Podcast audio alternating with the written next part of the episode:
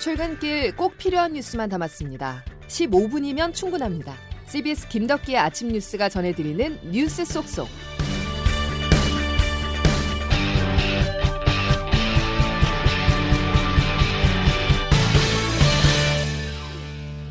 여러분 안녕하십니까? 10월 12일 김덕기 아침 뉴스입니다. 대장동 개발 특혜 의혹의 핵심 인물 화천대유 대주주 김만배 씨가 검찰의 장시간 조사를 받았습니다. 김만배 씨는 50억 클럽이나 실탄 350억 원 등 정관계 로비 의혹으로 비춰질 수 있는 자신의 녹취록에 대해서 과장과 거짓이 섞여 있다면서 녹음 내용에 증거 능력을 떨어뜨리는 전략을 편 것으로 전해집니다. 박성환 기자의 보도입니다. 대장동 개발 사업의 민간 사업권자인 화천대유 자산관리사 대주주 김만배 씨가 어제 오전 피의자 신분으로 검찰에 출석해 오늘 새벽까지 14시간가량 조사를 받고 귀가했습니다. 김 씨는 사업 특혜를 대가로 공공기관 쪽 실무 지휘자인 유동규 전 성남도시개발공사 본부장에게 뇌물 5억 원을 건넨 혐의 등을 받고 있지만 취재진 앞에선 의혹을 전면 부인했습니다. 사실이 아닌 말들이 오갔지만 불법적인 자금이 거래된 적은 없습니다. 김 씨는 화천대유의 관계사로서 1,200억 원대 배당금을 챙긴 천화동인 1호의 실소유주가 유동규 전 본부장 또는 그 윗선이라는 의혹도 사실이 아니라고 밝혔습니다. 천화동인 1호 실소유주 누굽니까? 그거는 바로 접니다. 김 씨는 의혹의 단초가 된 동업자 정영학 회계사의 녹취록은 이해관계에 따라 편집된 자료라며 신빙성을 깎아내리는 방식으로 방어 논리를 폈습니다. 천화동인 1호의 배당금 절반이 그분의 것이라는 녹취록 속 본인 발언도 돈을 둘러싼 내부 갈등을 막기 위해 어쩔 수 없이 거짓말을 한 것이라는 취지로 김 씨는 설명했습니다. 김 씨는 특히 화천대유의 돈이 이재명 경기지사의 과거 재판 자금으로 쓰인 것 아니냐는 의혹에 대해선 터무니없는 유언비어라며 강하게 부인했습니다. CBS 뉴스 박성환입니다. 경찰도 김만배 씨의 100억 원 전달 의혹 등과 관련해서 토목 건설업체 남호 대표를 참고인 신분으로 불러서 조사하는 등 관련 수사를 이어가고 있습니다. 김만배 씨는 박영수 전 특검의 인척인 모 분양 대행업체 이모 대표에게 100억 원을 건넸고 이 가운데 20억 원은 토목업체 대표 나 씨에게 지급된 것으로 파악됩니다. 경찰은 김만배 씨가 빌려준 100억 원의 성격과 용처에 대해서 집중 수사를 하고 있는 것으로 알려졌습니다. 이어서 경선 후폭풍에 휩싸인 여당으로 가보겠습니다. 더불어민주당의 대선 후보가 된 이재명 경기지사는 어제 대전 현충원 참배를 시작으로 대선 후보로서 첫 걸음을 뗐습니다. 하지만 대장동 여파에 따른 예상치 못한 턱걸이 승리에 이어서 이낙연 전 대표 측이 경선 결과에 이의를 제기하며 내홍 양상을 보이고 있는데요. 송영길 당대표는 즉각 이 후보 선출을 엄호하면서 이심송심 논란이 재현될 조짐까지 나타나고 있어서 원팀 기조가 흔들리고 있습니다. 보도에 김기용 기자입니다. 이재명 후보가 그제 3차 슈퍼위크에서 득표율 28%라는 충격적인 성적표를 받자 당이 흔들리고 있습니다. 이낙연 캠프 측은 어제 중앙 당사를 찾아 경선 결과에 대한 이의 신청서를 제출했습니다. 홍영표 공동 선대위원장입니다. 당원 당규를 제대로 적용하면 이재명 후보의 득표율은 49.32%이고 과반에 미달한 것입니다. 이에 당 지도부는 번복할 수 없다는 입장만 되풀이하고 있습니다. 송영길 대표입니다. 이 당헌 당규는 지난 8월에 이낙연 후보님을 당 대표로 선출하던 전당대회 때 통과됐던 특별 당규에 의한 것입니다. 저희 민주당은 공식적으로 이재명 후보를 민주당의 20대 대통령 선거 후보자로 선포했고 하지만 이재명 후보가 대패한 3차 슈퍼위크가 일반 국민 여론을 반영한 가장 최근의 투표 결과였던 만큼 결국 민심이 움직인 것 아니냐는 해석도 나옵니다. 당내에서도 경선 불복 움직임으로까지 번진 이번 사태를 우려하는 눈치입니다. 안 그래도 정권 교체 요구가 강한 지금 이번 문제로 원팀 기조가 훼손되면 정권 재창출은 요원하다는 겁니다. CBS 뉴스 김기웅입니다. 이재명 경기도지사가 이번 주 안에 지사직을 사퇴할 가능성이 커졌습니다. 당초 국정감사장까지 지사직을 유지하는 방안을 검토했었지만 경선 불복 논란이 불거지면서 빠른 상황 정리가 필요하다는 판단 때문인데요. 이 지사에게 힘을 실어주고 있는 송영길 민주당 대표가 지사직 사퇴를 먼저 건의했고 이 지사는 심사숙고하겠다면서 방향 전환을 예고했습니다. 관련 발언 들어보시죠. 경기도지사직을 정리하고 민주당 대통령 후보로 예비 후보 등록을 하셔서 본격적으로 준비를 해야 됨을 건의를 드렸습니다.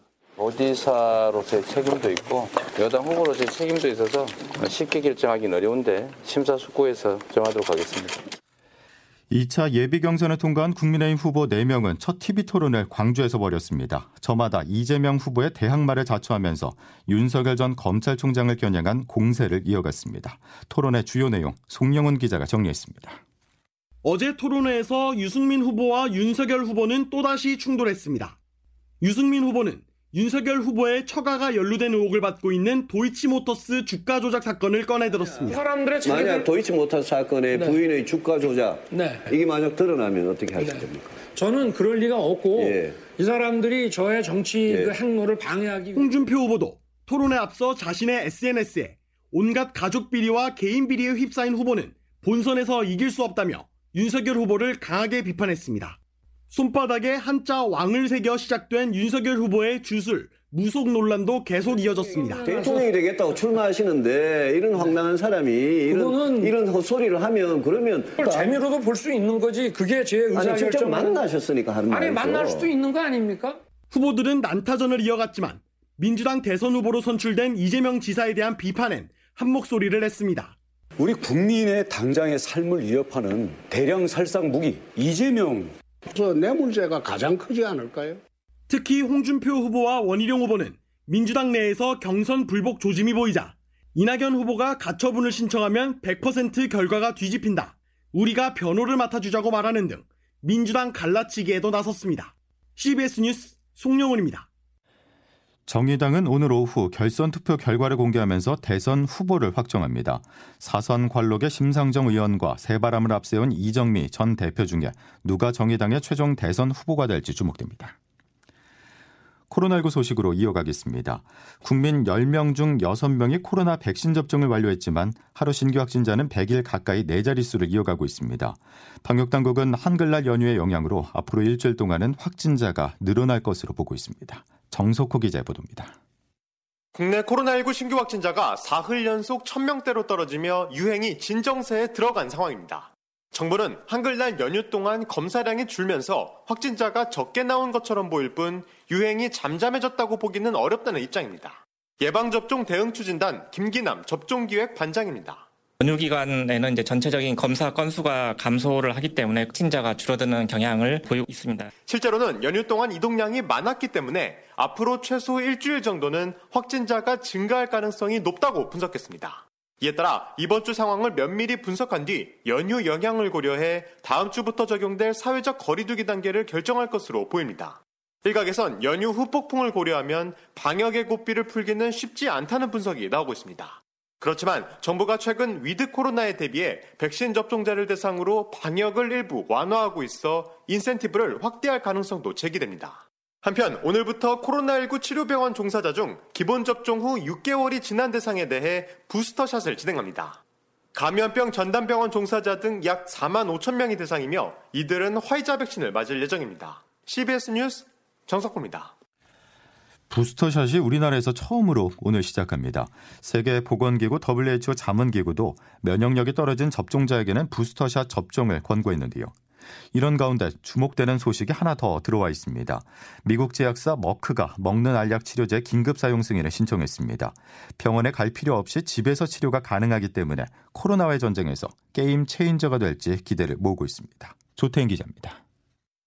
세계보건기구 WHO의 자문기구 전문가 전략 자문그룹이 고령층 등 면역력이 약한 사람들이 백신 접종을 마치고도 코로나19에 감염될 위험이 크다며 부스터샷 접종을 권고했습니다. 알렌 한드로 크로비오트 전문가 전략 자문그룹 의장입니다. 면역 체계가 손상된 사람이 많으므로 그들이 완전히 보호될 수 있도록 추가적인 과정으로 3차 접종이 필요하다고 봅니다. 우리나라는 오늘부터 코로나19 치료병원 종사자를 중심으로 부스터샷 접종을 시작하는 가운데 60세 이상과 고위험군의 추가 접종은 25일부터 시작합니다. 한편 먹는 치료제 도입도 성큼 다가왔습니다. 미국 제약사 머크앤드 컴퍼니가 우리 시간으로 오늘 새벽 경구용 코로나19 치료제인 몰누피라비르의 긴급 사용 승인을 미국 식품의약국 FDA에 신청했다고 밝혔습니다. 집에서 손쉽게 먹을 수 있는 이 약이 FDA의 승인을 받는다면 의료기관의 경증 환자에 대한 치료 부담이 줄고 코로나 백신 접종 기피자들에게도 큰 도움을 줄 수 있을 것으로 기대됩니다. 한 명분의 가격은 700달러로 주사용 치료제의 3분의 1로 코로나19 대응에 있어 또 하나의 이정표가 될 것이라는 평가가 나옵니다. 현재 우리 정부는 몰루피라비르 2만 명분을 확보한 상태입니다. CBS 뉴스 조태임입니다. 문재인 정부 출범 이후 서울 아파트 3.3제곱미터당 평균 가격이 두 배 오른 것으로 나타났습니다. 특히 강남보다 패닉파인, 즉 공항 구매 수요가 몰린 강북 아파트 가격이 더 많이 올랐습니다. 조은정 기자가 보도합니다. 문재인 정부의 4년 4개월간 서울의 아파트 가격이 정확히 두 배로 뛰었습니다. KB국민은행 월간 주택 매매 가격 시계열 통계에 따르면 서울의 3.3제곱미터당 평균 아파트 값은 정부가 출범한 2017년 5월 2,326만 원에서 지난달 4,652만 원으로 딱 두 배를 기록했습니다. 서울 25개 구 가운데 12개 구의 아파트 값이 두 배 넘게 상승했고 이 중 11개 구가 강북권에 집중됐습니다. 전셋값도 크게 올라 정부 초 3.3제곱미터당 1,641만 원에서 지난달 2,477만 원으로 50% 넘게 뛰었습니다. 집값 폭등이 수치로 확인된 가운데 정부의 부동산 공인중개 수수료 인하 정책이 빠르면 이달 중에 시행될 예정입니다. 정책이 시행되면 매매는 6억 원 이상부터 임대차는 3억 원 이상부터 중개 수수료가 각각 인하됩니다. 9억 원 주택 매매 시 중개 수수료는 810만 원에서 450만 원으로 6억 원 전세 거래 수수료는 480만 원에서 240만 원으로 절반 수준으로 줄어들게 됩니다. CBS 뉴스 조은정입니다. 한국은행이 오늘 오전 금융통화위원회를 열어 기준금리 인상 여부를 결정합니다. 금리를 동결할 것이라는 전망이 우세한 가운데 조기 인상을 배제하기 어렵다는 예측도 나오고 있습니다. 새로운 역사에 도전합니다. 10회 연속 월드컵 본선 진출을 노리는 우리나라 축구 대표팀이 그동안 이란 원정에서 단 한 번도 승리한 역사가 없는데요. 최대 난적 이란을 이번만큼은 꺾겠다는 의지가 강합니다. 무관중 경기라는 점도 호재로 작용할 전망입니다. 박기묵 기자입니다. 결전지 이란 아자디 스타디움에 도착한 벤투호의 각오는 남달랐습니다. 한국 축구 대표팀은 오늘 이란 테헤란에서 카타르 월드컵 아시아 최종 예선 4차전 이란 원정 경기를 치릅니다. 모든 수치가 한국에 불리합니다. 이란과 상대 정적은 9승 9무 13패로 열세입니다. 피파 랭킹도 이란이 22위로 36위인 한국보다 14계단이 높습니다. 특히 원정팀 지옥이라 불리는 이란 아자디 스타디움 경기에선 한 번도 이긴 적이 없습니다. 대표팀을 이끄는 파울루 벤투 감독도 이를 잘 알고 있습니다. 벤투 감독은 어제 열린 비대면 공식 기자회견에서 과거의 경기는 바꿀 수 없고 우리가 집중해야 할 것은 현재의 경기라고 강조했습니다. 상대를 확실하게 분석해 최선의 전략을 짜 반드시 승점 3을 따내겠다는 각오입니다. 축구대표팀 파울로 벤투 감독입니다. 이란도 그들에게 어려운 경기가 될 것이라는 점을 알고 있을 겁니다. 이란에 이어 A조 2위에 있는 한국. 이번 원정만 승리하면 조선두로 올라섭니다. CBS 뉴스 박기묵입니다.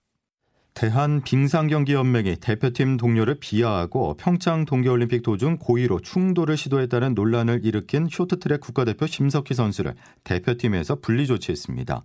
빙상연맹 관계자는 심석희를 포함한 대표팀 선수 코치들과 협의를 통해서 지금 분위기에서 함께 훈련하는 게 어렵다는 결론을 내렸다고 밝혔습니다. 김덕기 아침 뉴스 여러분 함께하고 계신데요. 이제 기상청 연결해 오늘 날씨 알아보겠습니다. 김수진 기상 리포터. 네, 기상청입니다. 예, 지난주와 출근길 옷차림을 달리해야 되겠죠? 네, 한글날 연휴가 지나면서 날씨가 크게 달라졌습니다. 지난주까지만 해도 남부 내륙을 중심으로 30도 안팎의 늦더위가 기승을 부렸는데요. 이번 주로 접어들면서 아침 기온이 큰 폭으로 떨어지고 한낮 기온도 대부분 20도 안팎에 머물고 있어서 지난주보다는 옷차림 조금 따뜻하게 하시는 것이 좋겠습니다. 오전 7시 현재 태백이 10.2도, 봉화 13.2도, 대구 15.5도, 서울 16도의 분포로 어제보다는 좀 더 높지만 여전히 쌀쌀하게 출발하고 있는데요. 오늘 한낮 낮 기온도 서울 20도, 원주, 전주, 대구 19도, 청주 18도의 분포로 대부분 20도 안팎에 머물 것으로 보여서 낮 동안에도 서늘한 날씨를 보이겠습니다.